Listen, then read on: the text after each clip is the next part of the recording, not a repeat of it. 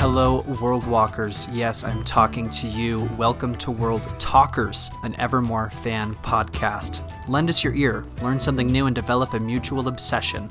Goblins, dragons, charismatic executioners, and more await as we unravel the secrets that lay beyond the portal of Evermore.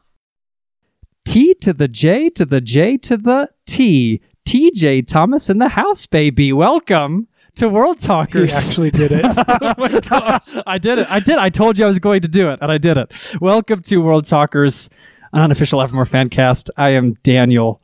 Uh, I am your host for today, obviously, because I always do the weird things to start. Uh, I am joined by my co host. hey everyone, it's Chandler. We're so glad to have you. Welcome to the podcast. And as my jovial rap uh, so delightfully uh, explained at the top of this episode, we are joined today by a special guest, TJ Thomas. We just like to give some time over to you, TJ. How are you doing? I'm doing great. This is awesome. Long time, long time listener, first time uh, guest. So Oh, well, we're so Yeah. glad to have you. It is exciting. We're, we're, we're really excited to have you here. We have a lot of questions, as we have shared with you. Uh, there's a lot of stuff that we want to talk about because picking the brains of those involved with Evermore, I think, is probably one of our favorite pastimes. Definitely. let's do it. Awesome. Let's get into ready. it. Yeah, so TJ Thomas, who is joining us today, you may know him better as Kadarin from the season of Mythos. Uh, he was probably, in, in in my opinion, he was one of the star actors or lead roles if you would put sort of like a traditional stage title to it. One of the leads you Uh, one of the massive Mythos season, of the definitely. Mythos season, absolutely. Um, we, we like to say that the World Walkers are the leads. the World Walkers. Aw. that is so cute. I like that a lot. That's something we really try to focus on because it, there can be that tendency, especially with some of the characters who have some of the bigger backstories and stuff, um, like Kadarin, to be like, no, you're you're not the lead. The World Walkers, the the guests, the champions are the leads. They are the main character. You are all supporting cast. I So that's a very fun much little like that. yeah. Thank you so much. Look, we're already starting off on the right foot. I love that. I am. I that is super cool. So I get. Uh, oh, I, I'm just so giddy. I love that. so I mean, I guess uh, with, with with that to kind of start us off, uh, TJ, in terms of your your history working up into Evermore, um, what what would you say kind of put you on the trajectory on the path towards what you're doing there? Um, I guess when you're an actor and a nerd, there are just so few things that marry the two as perfectly as Evermore. Um, going from you know Dungeons and Dragons playing as a kid, my cousin DMing, and then coming in and um, doing you know a bit of improv here and there, but then really focusing on acting stuff. The first time I heard of Evermore and got to visit it, my very first thought was like, this would just be the coolest place to work, to be able to act. And most of my experience in acting up to that point had been like unpaid community theater. So I was like fully ready to just be like, I'll just do this for free. Just please let me be here. Like, Yes, I, I think. Yeah, I it's think we've shared Ticking that. all the boxes in my head. It's Yeah. like I, I would do this for free. Absolutely. Yeah. And so you, we kind of mentioned it, but you obviously are just an actor or primarily you've had kind of your, your hands in a lot of different things, um, but primarily an actor, correct? yeah. Um, during the Mythos season, especially, I was just an actor. I would, you know, we would, all the actors pitch, um, ideas and stuff that they come up for character backstories and things because there's so many characters and so it's hard for writers to come up with like 50 deep interesting backstories so we're always pitching stuff um yeah recently i've um taken a, a little bit more um with being able to to pitch more ideas rather than just related to my character as there have been some changes in the park structure um but still i'm not any official writer or anything official besides just having been an actor Awesome. That is, Wonderful. I I kind of in, in in my mind the way that I kind of see that is you know I I have some experience with like high school productions of things. You know like we would we would get sort of like community rallying together about like hey we're just going to do this for free. Everybody come in come Yeah. come work on the sets come and work on these things. But it seems like with evermore it's it, it's more of just coming in and like let's just let's share and make ideas happen. It's really, it is definitely a, like it's a cliche, but it's a passion project for Yeah. literally everyone. And so, like, I think everyone involved with the park would do what they're doing for free if it meant that they just got to do it. Um, so the fact that it gets to be a job for some of us is really, really cool. Um, but I mean, even like bringing in, you know, the the guests and the fans of the park. I know that they've had them come in to volunteer hours to do like gardening and stuff to try to get the park ready for the new seasons. Cause yeah, it is whether you're a guest or an actor or a writer or the CEO, like it is everyone is doing it because they're so into the idea and believe in it so much.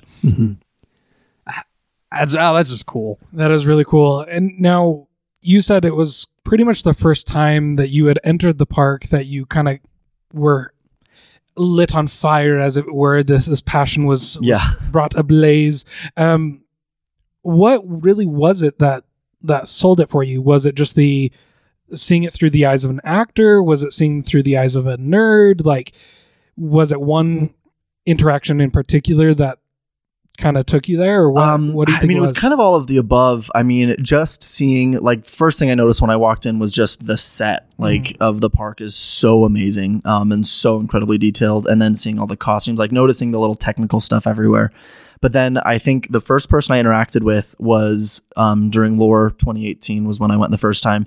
Um, was the gatekeeper um, played by Tanner, um, and um, the second person I met, I remember, was Faldo, played by Nicholas. And um, I remember both of those interactions being like so drastically different, like could not be more different of characters.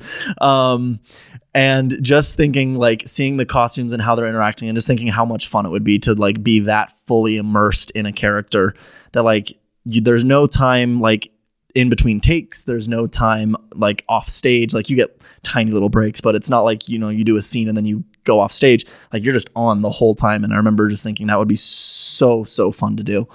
So i was really lucky. And then i was gonna audition for aurora and then they didn't have auditions for that season that year. And then finally mythos auditions came around and i was i was just i was so ready. Awesome. I I love it. And I, I would love to kind of tell us a little bit about those auditions. I would love to get a little peek under the hood there. How what, what was that like and what are uh, auditions for Evermore like? Oh, they are different than any audition I've ever done, and I've done a lot um, that don't usually work. but um, yeah, they're very, very different. Um, I mean, you, I mean, the the start of the process is really similar. Um, you know, preparing a monologue going in, um, delivering it to a, a table of very intimidating people um, until you actually get to know them, and then they're the nicest. But it's always when you don't know them, it's very intimidating. Um, and then during the initial audition, they actually asked me to start doing some improv stuff. Um, and so And and that is different from other things. very few auditions have you improv. Yeah. Okay. Um, most most auditions for like a musical or a, a, regular play or whatever, you'll do your monologue or you'll do your song, and they'll say thank you, and then you leave, and that's it. Um, this time they asked me. They saw on my resume that I had listed that I could sing and that I could do improv, so they asked me to just on the spot do it. Was not prepared, but I To, guess si- to sing and improvise? yeah, Ooh. yeah, just like right there. And they're like, "Hey, can you sing something for us?" I was like, uh, "I don't have music, but sure, here you go." Um, yeah, it was so that was fun. And then um, Matt, who is you know involved in like everything at Evermore, he's also plays one of the one of the dwarves. Um, he is like a genius improviser, and so he did a little improv scene with me just right there during the audition. Um, yeah, and then callbacks. Um, a week or two later were like 100% improv, which I've never had a callback like that before. Usually you go to callbacks and they have you like read sides or they have you do a song from the show or they do a dance callback or whatever. And this was just 100% improv. There were probably like 30 other people that were there being called back and they had us go up and do group things and individual things and just everything improv. Um, a little bit of accent stuff, but not really. It was like accents can be taught, but At this point, were you already?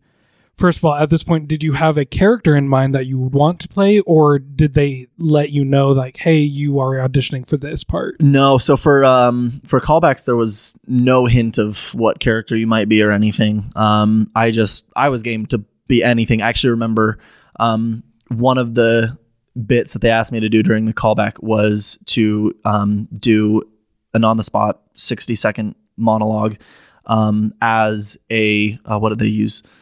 An obtuse ogre.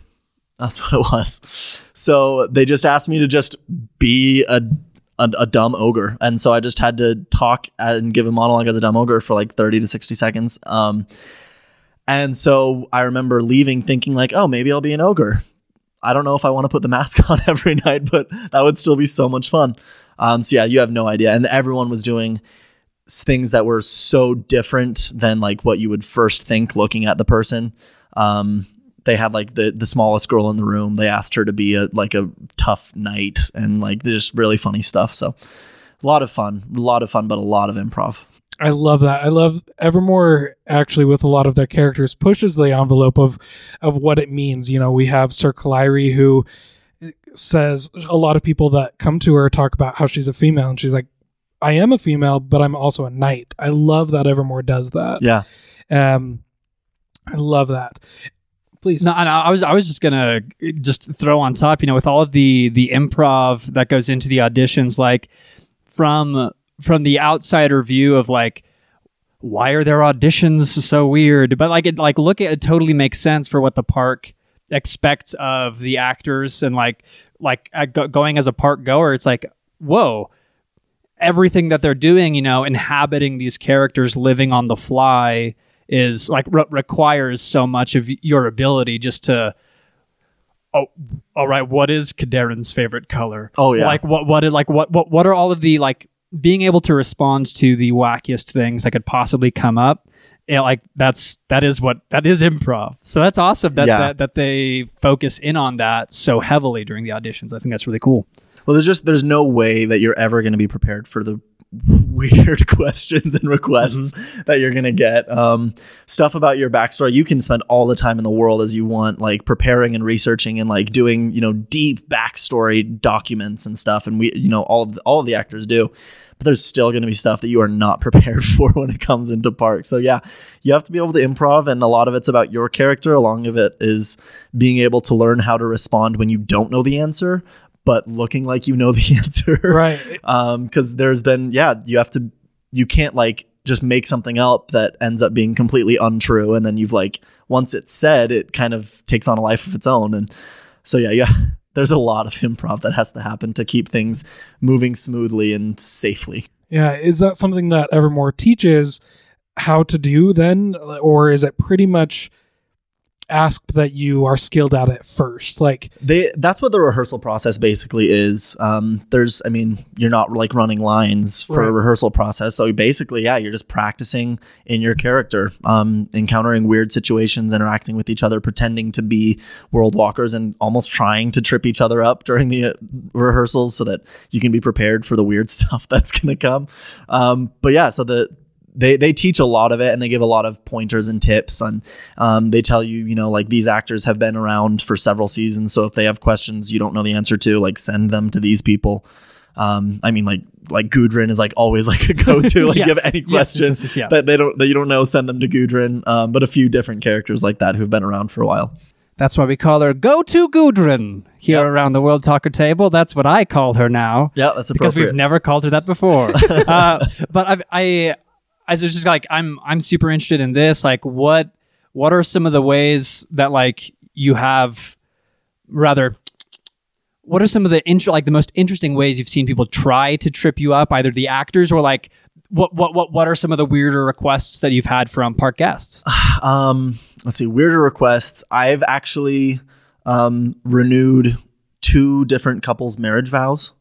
Um, that's surprisingly common. It happened the first time it was requested. I sent it off to Ozzy. I was like, I'm not doing this, um, and I, you know, passed it off as it was his jurisdiction or whatever. But then, you know, more people requested it, and so I was like, okay, I guess this is a thing that we're doing. So, um, yeah, like doing marriage vows was a very, very odd one. Um, I think the the weirdest one of people trying to trip me up is usually people who know me, um, who are coming into the park and who who see me as this character. So a lot of times it'll be my friends, and they're trying to like see how far they can push. Um, my my sister actually came with her friends one night, um, and she brought her boyfriend. And um, so he was really trying to get me. He was saying things like, "Is it weird that I've kissed your sister?" And I was like, "I don't have a sister. What are you talking about?" and just, um, or saying, "Yeah, he would." He, uh, why? yeah. Anyway, just really weird stuff that he was trying to get me tripped up with. Like, hey, I I slept in your bed when I stayed at your house one time. I was like, uh. I don't think so. when, when when when were you in Mythos I don't last? think you you've been aged being. Yeah. That is so great. So wonderful. That's so interesting about Evermore is like it literally invites everyone from around the world with different ideologies and different customs to come interact with you. So literally the sky's the limit. Like oh yeah. there's there's no limit of what situations could be, you know, brought to you or questions or anything like that. That's very interesting. I I love that. So talking about auditions, rehearsals, the wacky things that are going on, I suppose like some of the like more nitty gritty aspects of like being Kadarin, like what was the makeup process like? Like how like how long how long were you expected to be preparing to be Kadarin each night you were in the park?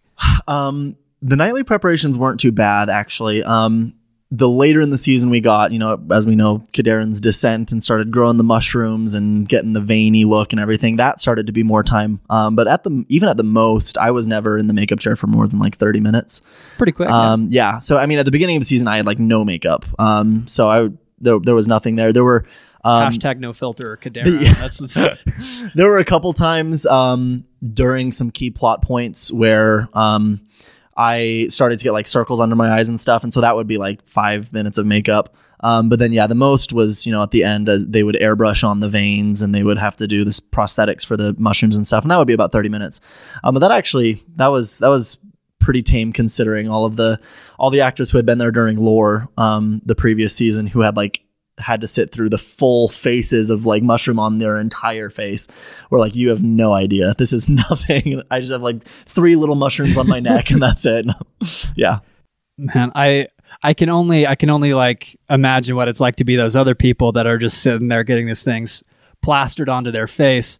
Uh but as with the with the heat of mythos it was like a pretty warm time outside. Did you ever deal with or know of uh, other actors that were dealing with melty mushrooms from the heat or other like weird things going on with their makeup. No melty mushrooms. Um i think i did have one of aside from the characters who are in like latex masks i think my outfit was one of the hottest ones during mythos.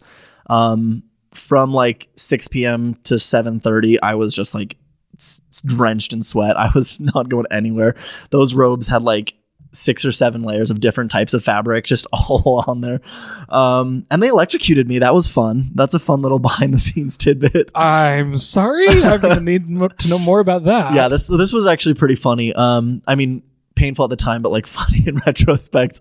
Um so some of the material there was like a fleecy material and then another material that was right on top of it that was like had like a plastic backing. Um and they would static electricity together and then the trim that went around my neck and down the front of the outfit had metal f- filaments and threads um, interwoven through the trim to give it its metallic shine and looked so beautiful but the static went through the electric trim and so it was it wasn't every day but um i noticed it was like on days where it was really windy something about wind makes the air staticky i guess? I don't know but um i would like be walking and like every three or four feet i would like get a little shock of electricity and um it wasn't too bad when I was, you know, in the later stages of Kadarin and I was supposed to be like miserable and like weak it, it and aided you. yeah, it- that was that was that helped uh, that character aspect a little bit, but it was a little more challenging when I was supposed to still be like happy, fun, friendly Kadarin, and I was like getting electrocuted.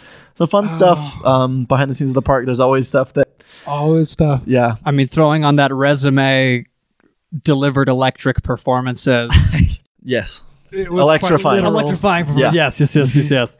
all the things the actors go through are just I'm sure you guys go through so many physical and emotional Oh yeah. because I mean, you know, you are real people and you help create this illusion for many hours at a time that you are this other person, right? Mhm. Especially Kadarin, um many of those that had been in Lore 2018 or rather had been there as visitors knew him or thought they did, Mhm. right? Yeah. I am curious to go back into the, in, go to their a little bit of what was it like being this human version of this character that people already had memories with and like what was that Yeah. like?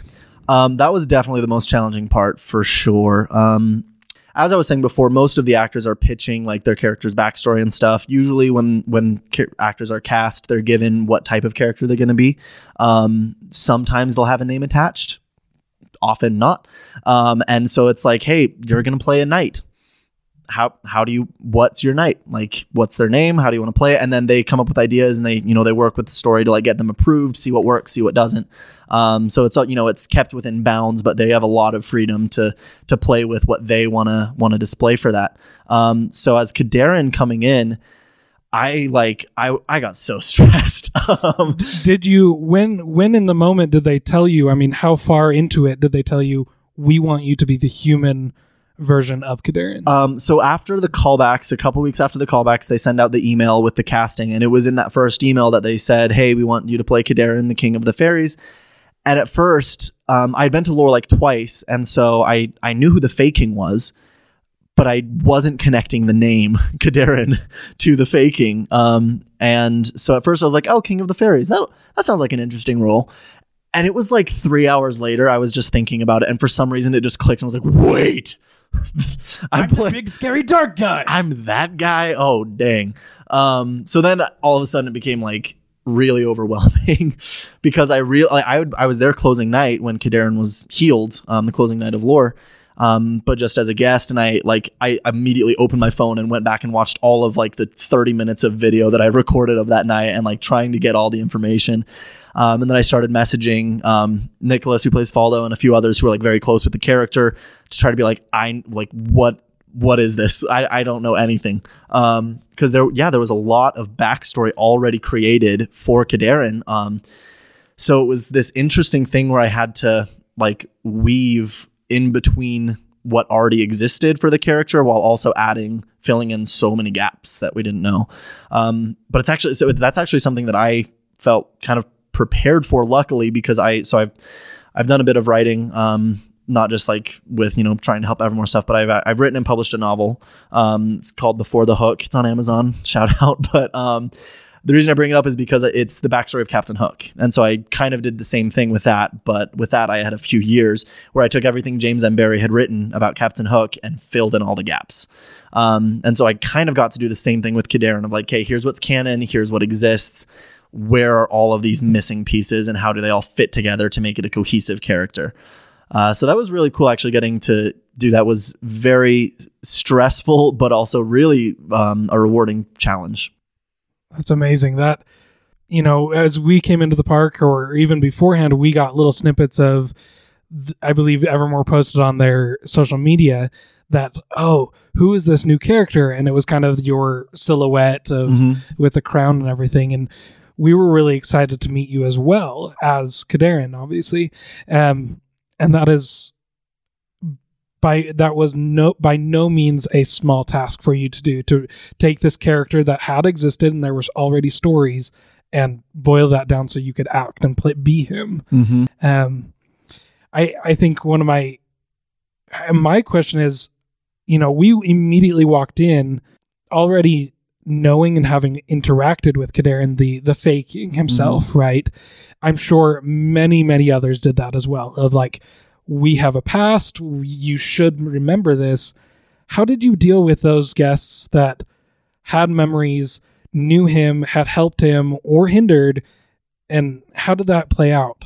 Amnesia is a beautiful thing. Um, I yeah, I I leaned I had to lean heavily on the you know we can work a lot of stuff in Storywise to help with us logistically. So we worked in Storywise that during the transformation that it had affected my mind that because the the darkness, whatever it was, had infected me, that my mind I wasn't in the right state of mind, and so I didn't have the memories from that time. So when guests would come up and be like, "Hey, do you remember the name that you gave me when when you were the Fae King?" I'd be like, "Nope." And don't call me Fae King. That was another choice that I made to try to like distance myself from that so that um, it you know it wasn't a secret that I was the Fae King, but to try to to help that side of it. That's like I don't remember the Fae King, and that right. he was kind of ashamed um, that that had happened to him, that he didn't like being called that once he got his memory back. And, so and distancing you, the actor, from those moments. Obviously, you still cared about them. They have their worth and value, mm-hmm. but you are now Kadarin, right? Um, mm-hmm. And that's cool. and that's really interesting as well because that it at least in, in, in my perception of thing, that turned into a big plot point of the season of like the fairies actually figuring out what happened to Kadarin in the past, Yeah. that he hadn't been totally honest about how things had been affecting him and so on. Like that's a that's a just a interesting field to navigate. Yeah. Uh, my goodness gracious. Now, sort of not necessarily moving away from Kadarin or your experience as an actor, but um, when it comes to Evermore as sort of like this bigger picture thing, like how do you start explaining it to people? And it's like, yes, I work at this place called Evermore. Like, what's the rest of that? Yeah. Um like 90% of people just think that it's a play called Evermore. Um, so, yeah, the first question I ask is Have you seen Westworld? Because if they have, that condenses my job so much. And I can just say, It's Westworld, but fantasy. Um, Less murder. yeah, yeah, much more family friendly Westworld set in a fantasy realm. I Um, definitely need to watch this. I have never seen it myself, so yeah I, I mean i can't recommend it for everyone it's it's got some mature content in there but um it's it's the same idea um of westworld of that it's like a living park. Um so if they have seen westworld it makes it really easy. If they haven't um i, I just go on some long rambling um thing about you know it's a it's a living immersive fantasy experience. Um if they're if they've played D&D, I just tell them it's like live D&D, but if they haven't played D&D, it's really hard to explain as I'm sure you guys have found. Um I my family still has no idea what it is. They're like, "What do you do there? You talk, and that's fun." Yes, yes, it is. the the best way I found to explain it for people who don't know Westworld or D&D is that it's it's a theme park, but instead of roller coasters, it has stories. Um, and that you immerse yourself in the stories and that you get enveloped in them. And you know, I, I always mention, yeah, there's other stuff too. There's like axe throwing and archery, and there's this exotic bird and reptile show, and there's a lot of cool things that you can just do and experience. Um, but you know, obviously, the story is like the biggest piece of what Evermore is. And so then from from that explanation, like your experiences then as a park goer, as a world walker yourself, Mhm. What what do you do to engage with Evermore? Um, the first time I went to Evermore, I just like immediately knew, okay, I have to shut off all like real world brain TJ. Like that he can't exist here. Um, because that was the only way that I could get myself to go up and like actually interact with some actors who I knew from real life to be able to be like, no, this is not that person who I know. This is this character. Um, so I had to really like just get myself into that suspension of disbelief of just this is a fantasy world. These are real people. There is a real town here. And that kind of i think you guys have you know said similar things um, in past episodes i know about you know this is a real town for all six for all intents and purposes. Um, these are real people. Their story is constantly evolving just like any real person's life would and so getting into that mindset helped get me out of the the video game mode of like walking up, hey, give me a quest, where's my reward, and just recognize the experience of meeting people and interacting as its own reward. Um, because I remember the first night I was there, there was one quest that I was trying to do, and I someone told me to go deliver a message to one of the hunters, and I delivered the message, and they were like, okay, thank you, and then just like that was it. And I was like, well, where's my gold? Like, was Where's my thing? yeah, I was like, I, I need I need rewards for everything. But then I just had to be like, no, like this is part of it. Like, you know, there's not a reward in real life for like delivering messages or doing favors all the time. Sometimes it's just about like getting involved and immersing yourself as its own reward. and the trust or future things that could come as a result of that. Oh yeah, for sure. Definitely. That's I I th- I find it just like uh immensely rewarding to to hear that um you know even even those that are engaged in the park from a like very personal way you know you're you're you're there you're working you're employed by them but still there is this aspect of when i when i am there this is this is a special place to me uh, to me as a person not just to these other characters but now this is now this is my my space to engage to be this lead actor to to oh i i find that super interesting uh, with with that in mind like you have mentioned that your sister's been there, her Mhm. boyfriend came.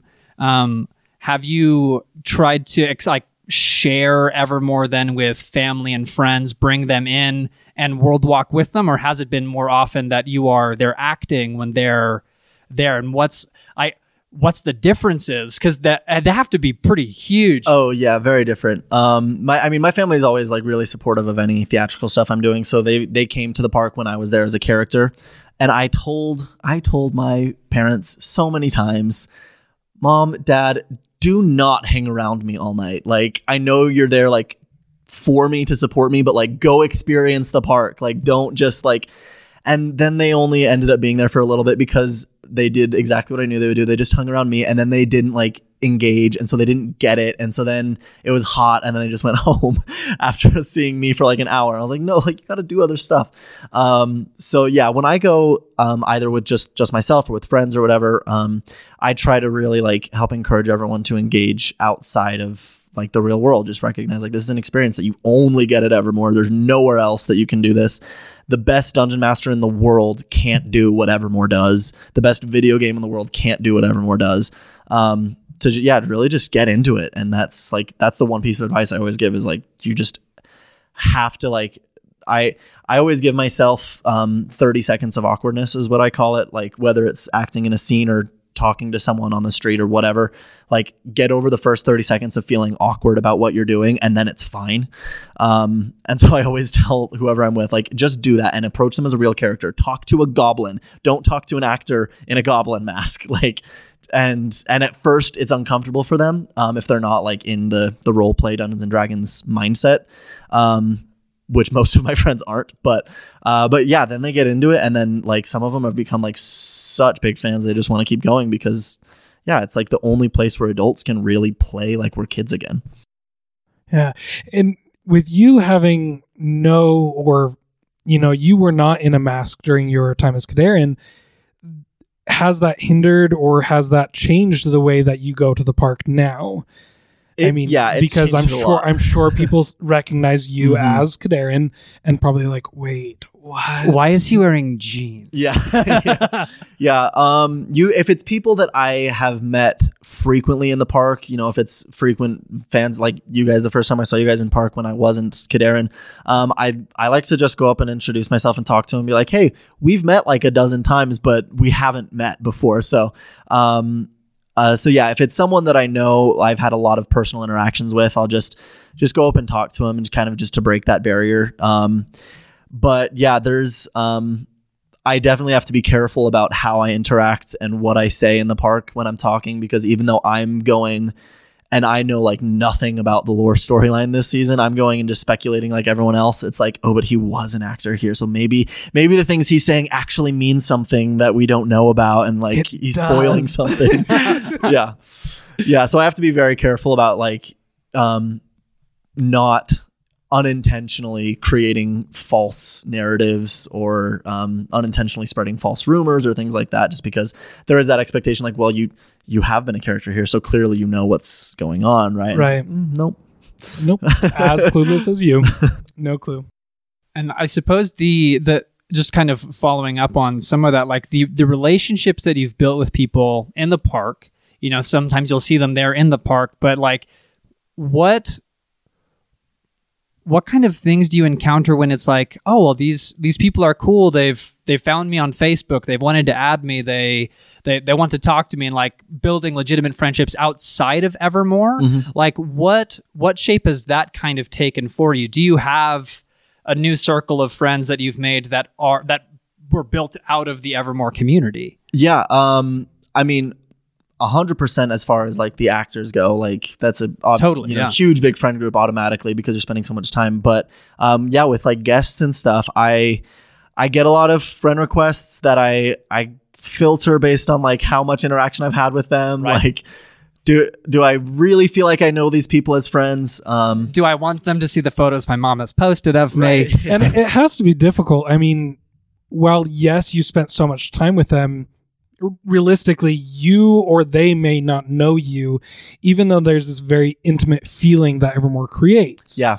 right so that is something um, that has to be so difficult to to navigate through It's tricky. Yeah. I mean, I know like I'm on the the ever the uh, Evermore spoilers page and the Evermore Ever folk page. Um, and like I'm always looking. I'm always looking at what you guys are posting on those pages. Like anytime people are making you know theories and stuff, I'm reading them just as excitedly as everyone else is. Um, and so like I feel like I get to know people on a first name basis just because I've read all of their posts. Um, but I mean, even you know, they don't really know me because they know Kadarin, but I also don't know them in a lot of cases because I know their character that Right. they're in park with. Um, and even if it's not like you know a big developed character with a different name, even in park, if you're you know going as yourself, you're still a different person in the park than you are in real life. right you're Um, you're choosing to expose or you know tell certain things about yourself and some Yeah. things you obviously keep private Yeah. It, it, it, it very much engages a different part of you. Right. Yeah. Um, well, I mean, like even um, you know, one of our our friends, Corbin. I did not know that that was not her name. Um, Right, yeah. I just I just assumed it was her name because that's what's on Facebook, and then I found out it's a Facebook account for her character, and then I was like, oh dang, like I really don't know you as well as I thought I did, even though we had interacted so many times, and um, so yeah, there's there's a little bit of that um, where I have to I just have to weigh it out on an individual case by case basis to accept friend requests. My Instagram is open though, so anyone can follow There me on go. that. I love it. What what what is it? Um, at the TJ Thomas. At the Ooh. TJ Thomas. Yeah. Everybody, give it gi- give him a follow. Give him a follow. you know kind of kind of from going through your experience right Yeah. through the eyes of Kadarin you can't talk about for or rather you can't talk for anyone else just Right. from what you have uh, experienced kind of as world walkers one of the primary things that we hear often is either you're not asking the right questions or am i asking the right questions right because questions are how we interact with the characters and everything. Based on your experience as Kadarin, do you have any tips or anything that you would recommend as far as people with questions that they ask or Yeah. or just in general? Um, that's kind of tricky. It so so heavily depends on the story that they're trying to find, um, and how involved I am. Because like, I remember during Mythos with like the burglary and the barn fire and stuff, I had people asking me like every conceivable variation of question about those things, and I had no information. Like as an actor, they had told me nothing. Um, so like all I knew is that it had happened, um, and they were you know they were sharing very specific you know pieces of secret information just with those actors who whose characters would know it. And so i like sometimes it's genuinely like i'm sorry i don't have any more to give you. I really want to. Um so yeah sometimes unfortunately no matter how good your questions are like you're not asking the right person. Um So perhaps taking that and being like, okay, who am I not asking? yeah. Who I need to talk to literally everyone in the town. I, I think that's the most helpful thing as you know as an actor my the best thing i could do would be to send them to the person who would know. Um, so that would always be the follow-up. If you're not getting the the answers to the questions that you have ask that person okay so if you don't know who else might know? Um, and that that always helps because you can get people who are more closely involved because you know like as Kadarin even if i didn't know the answer to the burglary um, i would be able to tell you who might know who was more involved you know i do know those things so i you, you know you can direct information um, even if you can't give it um, but aside aside from asking you know who else might know the information i think part of it is not like i said this is such a rambling and you're gonna have No, to edit you're some totally fine. Nah, this is great. we love this is raw. This is real. It's gold. This is what people want. um, if you're trying to find out that i mean there's so many different types of questing and information. There's some like surface level stuff and that's you know easy answers to get. Just go ask the right person and you'll get the answer. There's some stuff that is like deeply hidden and you will not get the answer unless you ask like exactly the question. Um, some people have gotten really good at this. Um, i know kirsten has there have been some pieces of information as Kadarin that i had that i was you know, holding deep in my pocket that I was like, I'm not telling anyone about this unless they literally point blank ask me about this question. And she's gotten it like straight arrow bullseye. Our friend Kirsten, definitely. if you listeners, if you have interacted with her, you know that she has a bunch of information uh, that isn't super well known. She's really good at theory crafting and taking those theories and asking those que- pointed questions. That was some of our most fun nights. Were like, what does Kadarin know?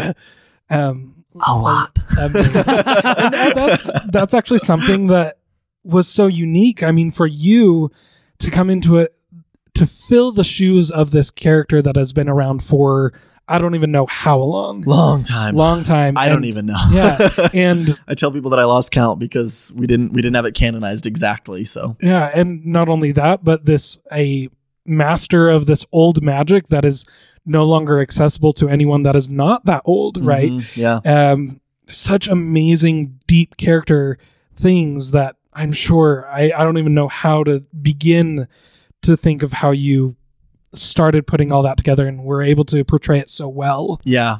Well, one of one of the challenges is that as you know, every actor, like I said, is coming up with their own backstories, and as they're in park, they're dis- you're kind of discovering it as the world walkers and guests are asking you questions. It's like they ask you a question that you've never considered before, and you like kind of find the answer rather than make it up, which is a really cool thing to like experience. But if you're inhabiting the character, it's like the answers come to you more than you inventing them. Um, You are this character, Yeah, and so this like, is really what happened. feels- Fe- feels more like a memory than it does Yeah. me filling yeah uh, an it's like this feels like it's right um and there are some things like that that become really really personal um and it's there's there's a saying in in writing um that you have to kill your babies sometimes. Um and it's like the the things that you've come up with these ideas that you just love so much sometimes they just don't work. And it's really frustrating. And and for the sake of like the betterment of the story you have to abandon some ideas that were so cool.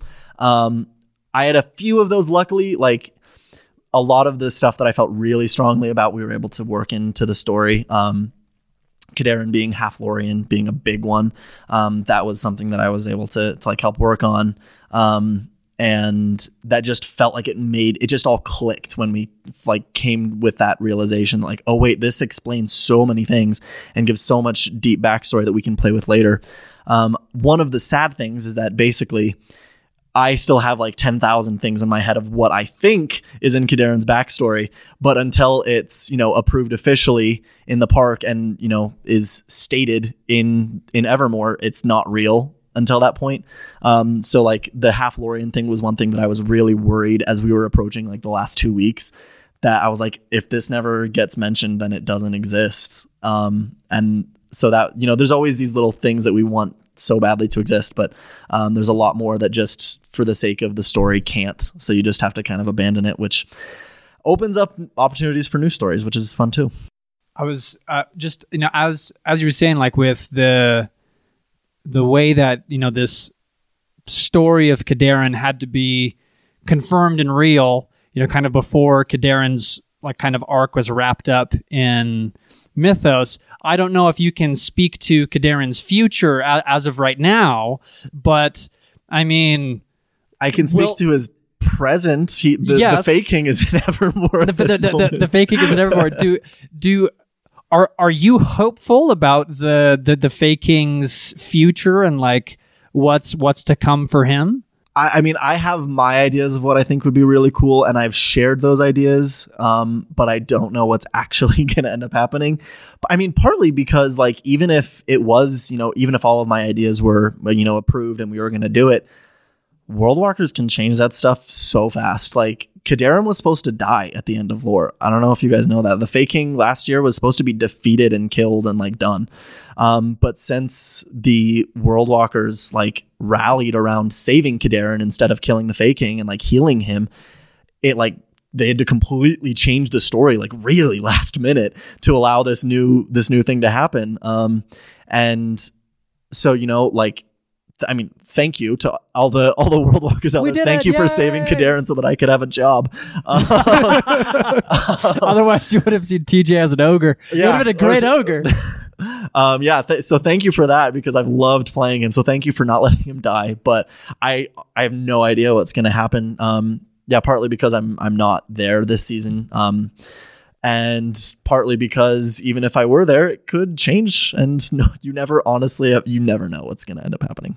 That being said, as you are not there this season, now we don't even know what the future, as you just said, is for Kadarin, but for you, TJ, are you interested in going back and and auditioning? Because I believe you, even though you have played a part, even if you have played a part, you still have have to audition. Correct? Yeah, they it, they change the system each each season about how the auditions are going to work. Um, for the from mythos to lore they didn't have to re-audition but now they do have to re-audition so yeah it's changed quite a bit so i did i did audition for aurora um, I did get cast. Ooh. Um, but I don't I don't know if I do not know if I'm allowed to say that. Um, it's it's not like a secret. I don't I don't know who I'm cast as. That is one thing that was Okay. different about this season. That last for Mythos in my casting email they said you're. Okay. Um, this time in the casting emails, they sent out and they said you're at cast as a performer for this season. Um, they had us come in and do costume fittings, um, and they said that a lot of the character decisions would be made later on. So maybe that's so that they can stall, so that they can see what happens story wise. Right. Maybe um, I don't know. There's a lot of stuff. Um, so That is we'll- one thing we'll that's see. so unique with Evermore. It's like the story is ever evolving, and you know you don't. It, I. The story is ever evolving, and also the inner workings of Evermore. I'm almost positive Yeah. that they are still trying to figure out exactly how this whole thing works, as it's never been done before. yeah. Um, so I think we get to see that, and and actually, that's something in my opinion is very fun Mhm. to see that this company is starting and they're trying to fi- figure out what they are themselves. So, Oh yeah, I I see Evermore as like one of the world's most ambitious startups. yeah, Um, you know, because most startups, like even though they might need a lot of capital, like they're building an app or something that's you know relatively low cost. They're not building an 11 acre park. like it's so it's so so ambitious on so many levels. Um, but they've got such great people working with it that yeah, seeing the seeing the changes. I mean, because I had friends who were like working, you know, back during lore, um, lore 2018, and just from 2018 lore to 2019 lore, it's like a completely different park. The operations are completely different. The storyline is, you know, moved so far, and um, so it's really interesting to just watch the inner workings and the cogs and how they they get better and better and more and more efficient, um, and they get better at what they're trying to do, and then they, you know, work in progress always. But it's really cool to see. And I suppose with that, like, where where do you sort of see Evermore like down the road? What do you want Evermore to become? I mean, I don't want to say that I want Evermore to be like the next Disneyland because it would be too crowded, and I want to keep it. As, I want to. I don't want the crowds to be so long that you have to wait in line for an hour to talk to Suds. Do you have the fast Um, pass for suds? yeah, and that's something that we have talked about. There's discussions on the online pages that are like, well, the park is so empty. And obviously, we want it there to be many people, but more people means less time with the characters. yeah, So it's it's such a, a pro and a con there. It's, yeah. uh, so give and take there. But Mhm. please continue. What where do you see it going? Um, I mean, I would love to just see Evermore. First of all, I mean, obviously, we all want the, the construction to be finished on all of the buildings and everything. Get the train. Um, I mean, it's there now, so now It it's Yeah, the, it tra- the tracks are be- being laid, so it's almost there. Um, yeah, you know, obviously the train and the chapel and getting all of the th- all of the little things in the park actually finished. Um, because it would be really cool to see Evermore be able to have like a grand reopening once it's like hundred percent done Right. um, and just see how far it can go. I personally like I I see Evermore as like this haven for the fantasy lovers. Um, and as much as I as much as I want it to be a mass appeal sort of place, um, I personally feel like it it is at its strongest when it is catering to the people who love it the most, um, and not uh, watering down the experience to cater to people who don't love the immersive fantasy role play side. Um, because you know there there are theme parks to go to if you just want to go and be entertained with a ride or a show or whatever, but there's nowhere else like this that does this. So I for me, I would love to see it be, you know, kind like Disneyland in the aspect that people come over from like all over the country to visit Evermore. But I personally, I like to see it stay a little bit more, you know, less commercialized. You know, don't like I said, don't water down the experience just to placate the masses, but keep it what it's keep it what it is, you know, and let the because there are you know so many millions of fantasy roleplay fans in the country, um, and you know even internationally, we've met international people coming, which is awesome. Um, that they can definitely keep this part going for years and years and years to come. Um, if it becomes kind of this mecca of of fantasy nerddom, which I think would be awesome. Absolutely. like speaking speaking to that point, we we actually just got an email uh, a, a, a, little while back from a, a listener of the podcast and a fan of the idea of Evermore, but they've never been because they live in Japan.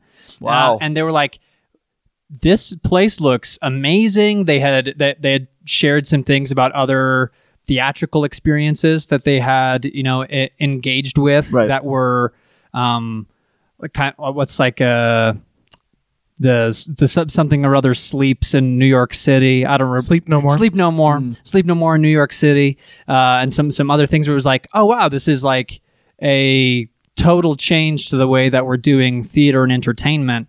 And they were super excited about the prospect of Evermore, and, and and even mentioned, "Ah, like I might, I want to be in Utah so I can come more often, and like maintaining confidentiality as to who that person is and so on. Um, but, But I, you're awesome, whoever you but are. but you're awesome whoever you are and like the like how many like that that was just one person like how many more people are out there like that one person yeah, that are are excited and want that want this and, Yeah. and, and might not know that they want it because they've never they- seen they- it before yeah. right Well, I know people who have moved to Utah yeah forevermore. Yeah. And I'm like, that is dedication.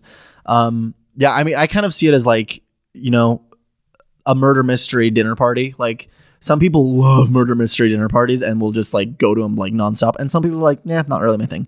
That's fine. I see Evermore as like the world's biggest murder mystery party. Um, sometimes literally. Sometimes yes with many Yeah, murders. Sometimes that's actually the story, but um, even if it's not, that's still the feel of like everyone just getting together and just being able to suspend reality for a while and just be like, this is the fun that we're having. And um, yeah, so keeping it in that true sense, I think build it and they will come. I think, you know, the word is getting out with, you know, podcasts like you guys, with the Facebook groups, with just publicity in general that, you know, people are finding out about it and the word's getting out and it's really cool to see it, you know, it's spreading and you know, some nights, you know, if you go on a on a Wednesday or a Thursday night, the park might be so crowded, but you know what? That's okay. That means you get to talk to a character for an hour straight and not get interrupted. and we have loved that's, that's the dream. That is the dream. And, and you know, just yeah, even even more like our on, our podcast, we're noticing just like through our little metrics as we're reading through that you know we have li- a, a listener in Iran and in Wow. Ireland and in in Japan and in, and in all of these places. Uh, so that the the desire is out there Yeah. for this amazing thing and I, and I suppose like to to those people to those who have never come before what are your hot hot tips for like doing evermore for the first time stepping through that portal Ooh. day one Day one. Okay, so get off the plane and then Yes. drive to Pleasant Grove. Um, oh wow Hot- this traffic's awful yeah. Oh, yeah. It is. Finish I'm the sorry roads. if you are driving from the airport to Pleasant Grove. I'm so sorry about that Lehi point of the mountain traffic. Um, Utah is just lovely with our construction. they're they're they're trying it's like evermore it's a project that will never be finished it's constantly growing that's uh, but i'm yeah. more patient about evermore because i like it um, but yeah, so once you fight through the traffic around Lehi, then you get to Evermore. Um, and let's see. Um, ugh, you know, I would honestly say the first thing you should do is just don't worry about getting into the story yet. Just walk around and see the place. Just like be like a be a little creepy people watcher for a little bit. See how like the guests who are already there, who are you know more familiar with the park, l- listen in on them. See how they're interacting. See how they're approaching and talking to people. Um, see how the, the the characters are reacting to different things. Walk around just taking all the sights. The food is amazing. So you know just like get there at opening at six o'clock. Have your dinner at evermore as you're walking around. See the beautiful buildings and the gardens and um, just kind of get a feel for it at first um, look around at the characters, see who's around, see who looks interesting to you. Um, if you overhear anything, um, take notes. That's actually that should be my first tip. Get your phone out and take notes of everything because you'll forget. Because I always do. Uh, yeah, so just kind of immerse yourself in the town without feeling like you have to dive right in. If you walk around and there's something that you see that just grabs you and you want to get into it, do it. But don't pressure yourself to go in too fast. Um, just get comfortable with the park for like the first 30 minutes you're there and then start easing your way in. Because um, it is a new experience that, unless you've done live action fantasy role play. It's unlike anything you've experienced before. And it takes it's a little bit of a learning curve and it, it might feel awkward at first, takes some getting used to, but then it's so rewarding and fulfilling if you can really just be immersed in it fully. And then as a weird switch them up follow up, yeah. what would be your tips to Evermore to engage with those people that are coming for the first time? Like do you have any mm. thoughts on um, what what what you, your fellow coworkers, uh, the, the park as a whole could be doing for them. Yeah. Um, well, so I mean, one of the things that we say um, is that you know there are there are some characters who get looked at like Kadarin who get kind of looked at as like the lead characters, but we always say that the the guests are the lead characters, which we love. Yeah. Um, and so we always we're always trying to focus on that that like this story of Evermore is not about Kadarin or Kyra or uh, Ozzy or you know Grimy or any or Kaliri or any of the characters that we love. It is about the guests. It is their story. It is not our story. We are supporting characters, um, and kind of recognizing that half of our job is going to be customer service. Um, that half of our job is going to be giving people directions to the bathroom or where to find food, and that's okay. Um, but that you know we are there to help them have the best possible time they can while they're in our town. Um, and so that's one of the things that we always try to focus on for for first timers, especially coming through. Um, if it's someone that we don't recognize um, as a frequent visitor, we try to really make sure we're we're uh, asking them if they need help finding anything. You know, as Kadarin, I got a lot of the time questions of like, I have I have people just approach me like I have no idea what I'm doing. Like I've never been here before. I'm what do I do? Who do I talk to? How do I do this? And I, maybe because Kadarin's costume was like very like clearly not someone visiting the park. yes. Um, but yeah, I would get those questions a lot, a lot, and I would just try to like calm them down and reassure them like there's no wrong way to do this. Like talk to whoever you want, and they would be like, no, but who do I talk to, and what do I talk to about? I'm like, whatever you want, it's fine. Um, so I they've done started doing a lot of stuff to help um the the newcomers. I think the um the new uh, newspaper, the Evermore Chron- Chronicle, or what is the, it called? The, the Evermore, Evermore Gazette. Gazette. Gazette. Yeah, that's what Gazette. it is. Yeah. The Evermore Gazette is re- it's brilliant. It does a great job because the acting troupe was kind of that function for a while of, and still is of, um, you know, filling people in on past stories, on like getting people caught up with like, oh, this is what happened la- during lore last year or during Mythos this year. Um, but the Gazette does a really good job of giving a place that people can just read the story of what's happening. Give like you know their help wanted section is a really great place for people to start with quests to get immersed. I know they've done that. They've done things like you know um, scavenger hunt type things to help just help people getting in to kind of break the ice. I think the Gazette is brilliant. I've loved seeing um, people interacting, and people seem to be responding to it really well. Um, so I keep doing the Gazette evermore. That's I, I I do really love the Gazette. I'm I'm I'm I think that was I think one of the most like positive moves in the direction of like really let us teach you how to do this, but mm-hmm. in uh, a very organic way. Yeah. Where it doesn't feel like, okay, let's actually step you through one, two, three, four. This is how you do it. Yeah. But no, you're in, you're in the world. You're reading something from the world, and oh, I I love Very it. Good. I totally agree. It's an optional tutorial. It's yep. you know you know if it was something you know and things were tossed around for a while about like maybe we'll have like video screens you know outside by the lines with like tips for people was like that kind of pulls people out of the fantasy stuff and so it yeah it's organic and it's great and it's people can read it for the story or they can read it for the tips and like everyone has something in it that they can get out of it which is awesome right the other thing, as far as first timer goes, sometimes we as world walkers are very I mean, there are these moments where you, as an actor, are acting with your fellow peers, right? right. We have heard that they are called tableaus, yeah. correct, mm-hmm. by the Evermore Park. Um, sometimes we don't know if we should or how much we should interact with those. Right.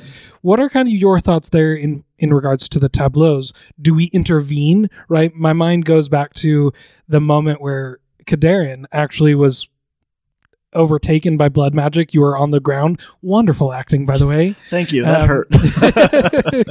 uh, yeah, you fell. Yeah, well, so it wasn't actually the fall that hurt. It was the spasming on the ground for so Ah. long. After I got like out, like my neck was like, j- yeah, it was bad.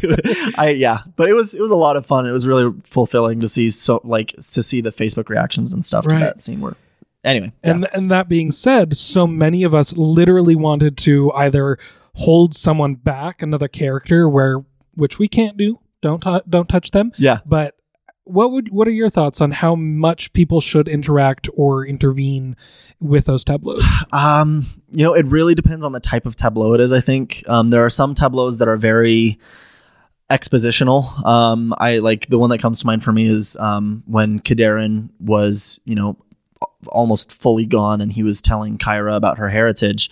Um, that was one that you know, interrupting that would would detract from the scene.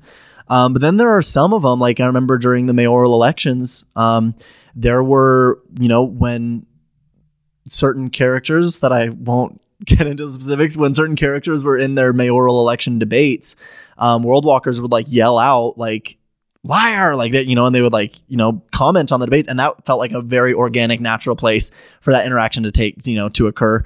That, you know, they're part of this they are part of the scene and you know they're not just watching it happen that you know this is it's it's their story um, that they're the ones picking the mayor and they you know they know that this person has a shady past or they know this thing you know and so they can put those pieces out there.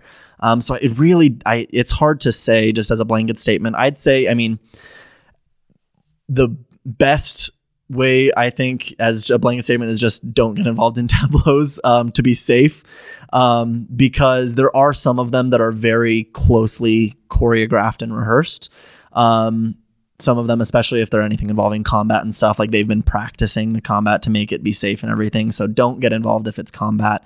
Um, if it's something expositional, usually don't get involved because it's hard enough to hear anyway. They're starting to get mics and stuff, which is great, but sometimes they're hard to hear.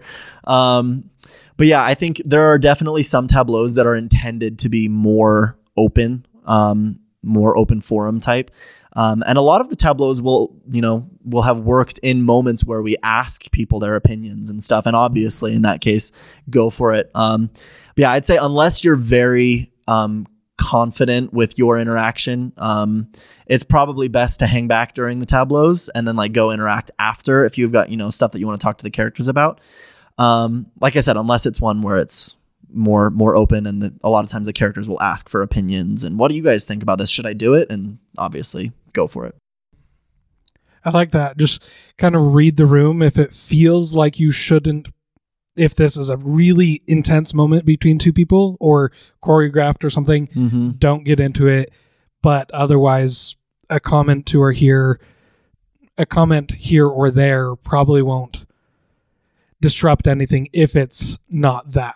Right, and if it's if it's pertinent, of course, Right. we're always slightly on edge that people are just gonna like start yelling out like complete random nonsense that doesn't have anything to do with the tableau or that is like just completely false or whatever, and like derail the scene. And I mean, that's where the improv again comes in that you have to work it back on track and stuff. But um, yeah, within reason, if you've got something to contribute to the scene that you feel is important for the characters to know, um, if you say it and they don't want you to say it, they'll probably just ignore you. But so you know, I guess no harm, no foul in that case. But, uh, but yeah, it can be really fun having the World Walkers bring in new information and like, um, you know, telling characters stuff that their character, the actor might know, but the character doesn't. So they have to, you know, go on that basis. So yeah, read the room. Read the room. Read the room. if it feels very intimate, if it feels very private, don't interact. Don't hold anyone back. They're okay. Yeah, no touchy. No touchy. No touchy, touchy, no Touchy. touchy. Not, not do that. Uh, I, I, I think our, I think our time is running pretty thin. Um, I guess before we do our like last bit, last little uh, closing bits, um, do you have any f- like fun little hidden, not very well known tidbits about Evermore that you would want to to share? Something that uh, perhaps only only the actor of Kadarin Yeah. could share. Um, I mean, aside from being electrocuted, um, I like- by my I- I costume- Which is, I, it is a, that is I liked amazing. that story. I'm sorry it happened yeah, to you. it's okay. Um, um, it's it's tricky to know what I can talk about without um, violating my non-disclosure agreement, which is totally understandable. Uh, yeah, being electrocuted was fun. Um, I mean, honestly, I think you guys know more fun tidbits about Evermore than I do. As far like your like your you know artifacts posting and stuff. Like I'm like, wait, what? okay, that's cool. Um, and that's where we went to Gudrun Yeah. for that yes, yes. Gudrun, give us a tour, please. yeah. um. Ah, let's see tips or secrets. Um. And if you don't have any, that's that's, That's totally, totally fine. fine. Because my, my, my follow up would be if if you could live anywhere in Evermore, where would it be? I could live anywhere in Evermore. I mean, the Burrows are the only place with a bed, so that's probably where. I So have he to claims say. that That is, one. That is a sp- get get yourself a bed. Yeah. Um. Yeah, and they're you know they're close to food, so probably the Burrows. The Love burrows, the and you burrows. got good music all the time. yeah. However, not right now. Not- as yeah. we've seen the the Burrows have been t- taken over. at the They're- time of this recording, it would not be a great place to be. It is a it is a great location, but it's a at, at high risk for invasion by darkness and evil. So just just be aware. Prime property, very very high risk investment. Now, TJ, do you have any favorite Evermore characters that you personally, not Kadarin, you yourself get along with the best, I, get- oh, I don't know if I have any that I get along with the best. Um, or just enjoy talking with? The, it, it's really tricky now looking at it because I, when I'm interacting with the characters, the like two times that I've been back since being, um, you know, as myself, um, I still it's hard to not interact with them knowing the person behind it. Um, I think, I mean, Faldo is uh, one of the most memorable that I had from my very first experience, and then being Kadarin and interacting with him so much definitely cemented him as you know a very prominent character for me. Um, just because, yeah, he was the second person I met in the park, and um, he's obviously a very memorable, distinct character. Good job, Nick. um, but uh, I actually, I, I really like Sir Kaleri. Um, for a lot of reasons. Um, Bryn does a really great job with with the acting of Sir Kaleri, and I also think she's um, she's a really well executed display of a strong female character that isn't like a cliche or like shoving it in your face that it's like look women can be strong too. Like she just is a strong female character without having to like prove herself as Yes, such. Yes, yes. which I really like about her. Is there anything that you, as we kind of wrap up, is there anything that you would like to talk about or spread awareness about, Um, including I mean, kind of. Um, I, and I guess it's tangentially Evermore related. Um, i- including anything, whether it be your personal projects or whatever it may be? well, so I, so I'm currently, um, when I'm my day job, when I'm not, when I'm not working at Evermore, um, is that I'm getting uh, my master's right now so to be a therapist. Um, and so I, mental health and is is very close to my heart for a lot of reasons. Um, and I know that it's very close to a lot of the people in Evermore. Um, I've had several, several people from the park um, tell me in different capacities, whether like in you know Facebook messages or like in as Kadarin, um, talk to me about um, how Evermore has helped them with their social anxiety, with their depression, with PTSD, with like a lot of different mental health issues that Evermore has given them this ability to step outside of their perceived limits of themselves of where they think you know i could never go and talk to this person but my character could go and talk to this person. Um, and so they get these great social circles. Um, and so i know that mental health in general is is um, very important to me and to um, many many many visitors especially the the frequent guests of of evermore um, so i i mean i always like to to do shout outs raising awareness. We just had a concert actually um, a couple weeks back um, for mental health awareness and suicide prevention and things. So that's always stuff that I'm talking about all the time. I um, my other Instagram account is uh, TJ Thomas Counseling.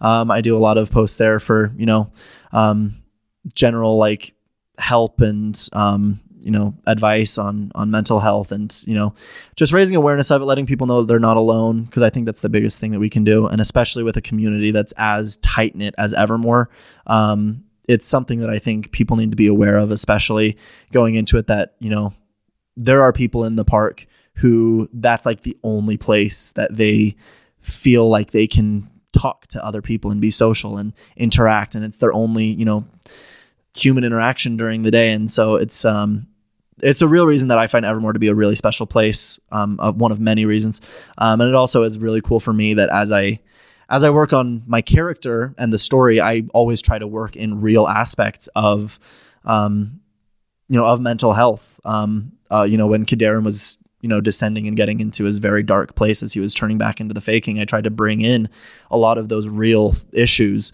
Um, and uh, you know so we try to make it as as true to life as possible so that there can be an accurate and fair representation of mental health which i think there isn't really quite enough of um, in general. Uh, so that's if anything that's what i like to talk about. And that's that's my rant. That is awesome. I absolutely love it. Speaking as myself someone who has suffered uh, through mental health issues and different things and i know my co-hosts uh, have as well we really appreciate that honestly. And the fact that you bring that up and have brought that into uh, your Evermore character, however fantasy he is, or you know that there is basis and truth in a lot of things. I love that. Mm-hmm. Thank you so very much. Uh, I think I think that is one of the beautiful things about fantasy about Evermore is that uh, specifically in this way, you know, it's giving us the tools to combat the darkness in whatever form it takes. Mm-hmm. Um, be it the darkness in the park, be it the darkness in our minds, uh, in our lives. It's a, a Evermore is a toolbox that changes lives. I love that. Thank you so much for sharing that. So go go go and follow TJ on uh, the T- TJ Counseling. TJ Thomas Counseling. TJ Thomas yeah. Counseling. That sounds awesome. If you need if you need mental health help, seek it out. People want to help you and lift you up. Therapy is awesome. Do what you got to do. Um, but I, I, suppose with that, that's going to be our podcast for today. Um, thank you so much, everybody, for listening. It's been an absolute blast to have you here with us today. Thank you so much, Thomas, TJ Thomas. Thank you. It's been thank awesome. so much, TJ Thomas. Thank you so much, TJ Thomas, well, for thank you for the today. rap at the beginning. Of course, yes. As we are now wrapping it up. Uh, oh, such hot fire jokes. Um, follow us at uh, at our Instagram at World Talkers. Um, follow the park at evermore.com for their updates. If you'd like to write in and share with us some of your Evermore experiences, we'd love to hear from you. Write in at worldtalkers.podcast at gmail.com or call in at 801 332 9321. Um, and you can leave us a uh, voicemail that we'd love to listen to. Um, and as well, leave us a review on Apple Podcasts because that changes the world changes our lives because more people see it, and then they get to experience the beauty that is evermore. It was very sensuous. Oh yes, yes, yes, yes. Uh, so yes, and, and and then just lastly as well, uh, the T, uh, TJ Thomas Counseling, mm-hmm. the TJ Thomas. Yep, those are the two. Uh, before before the hook. Yep, on Amazon. on Amazon, go, go go go and buy that. Go go, go check that out. Um, and again, thank you so much for listening. And, and with that, um, we'll be seeing you beyond the portal.